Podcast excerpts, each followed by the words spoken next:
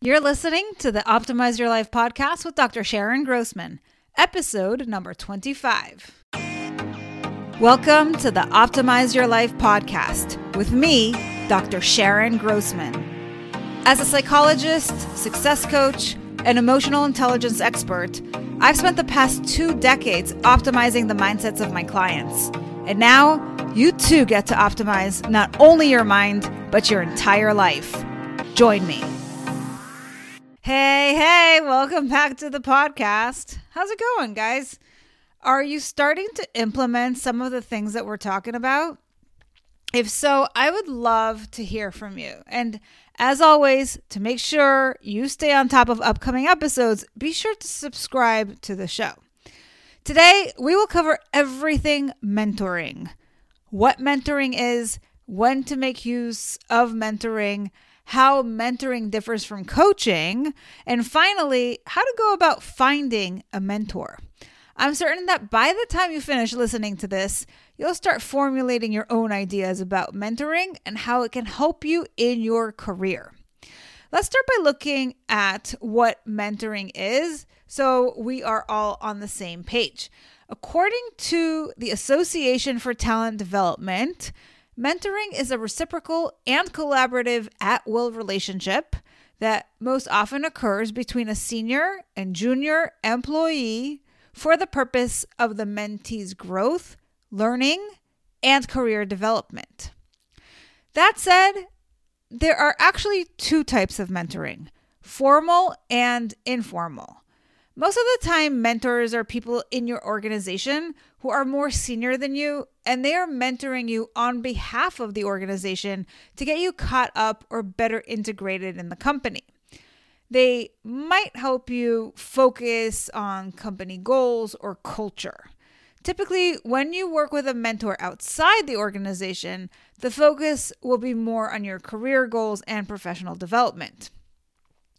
If the relationship is a formal one, as in the case of a manager at the company for which you work, you will likely have set goals that are measurable. Each time you meet, you'll go over your progress and ensure you are being held accountable. In informal settings, mentoring can be more focused on best practices, on establishing better work life balance, or on advice for enhancement. If you work for an organization that has a mentoring program, they will often approach you. But if they don't, it will likely be as simple as stating that you're interested in mentoring and finding someone who's available and is aligned with your needs. When you are looking outside your organization for a mentor, the important thing to keep in mind is finding someone whose experience is relevant to the future of your career. And the best way to find someone outside of your current workplace is to scope out people you admire whose career you perhaps want to emulate. Follow them online and really get to know their work. Then, when you approach them, you'll be prepared to share your vision with them. Let them know what you're up to, what your vision is for your career, and how you admire them for their accomplishments. This is where you show them that you're serious Tell them what you know about them that led you to make the connection.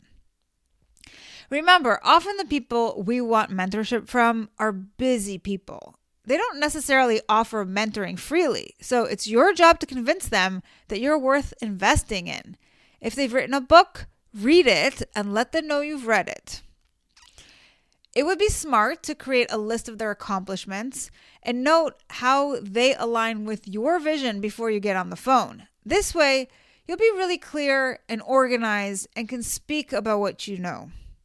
As I say, people love to talk about themselves, but they also love it when you stroke their ego. So letting them know you're impressed with them will go far. Then you ask if they would consider mentoring you. And you'll be surprised. More often than not, even very successful people will be open to this if they like you and feel like working with you would be a way for them to pay it forward. You just have to ask. Entrepreneurs can often find mentors more easily as there are set organizations that focus on mentoring for business owners. One example of such an organization in the States is the Small Business Administration's SCORE mentoring program. Not only do they provide business owners with a list of qualified potential mentors to choose from, but the service is free. I'll put the link in the show notes. And that leads me into the difference between mentoring and coaching. By now, you already know what mentoring focuses on, but let's contrast that with coaching. When you hire a business coach, for example, you are focusing on increasing your performance at your current job. Mentoring would be focused more on your future career development. Coaches typically focuses in on mindsets and helping you in a wide variety of areas whereas mentoring can be very specifically targeted. Imagine you want to open up a bagel business. You have no prior experience in the food industry. You might be able to find someone to coach you in broad strokes about what to do to be a successful business owner. Things like establishing your niche, marketing, etc. But a mentor would be someone who perhaps previously owned a bakery or restaurant. They might have connections that can serve you. Or if you are a manager, but you want to move up in your career, you might find a coach to help you overcome mindset barriers to your next move. But a mentor would likely be someone who's already climbed the corporate ladder and perhaps has retired and can share the do's and don'ts with you. So consider where you are in your career or business and what mentoring can offer you. If you're working with a coach, you can still hire a mentor. They do different things. If you end up working with a mentor as a result of listening to this episode, leave a comment for me about your experience. And if you are open to mentoring someone else, leave a comment under this episode and share what your expertise is, what kind of mentee you'd be willing to take on, and how they can get in touch.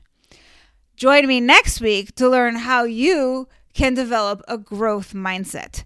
Until then, take care.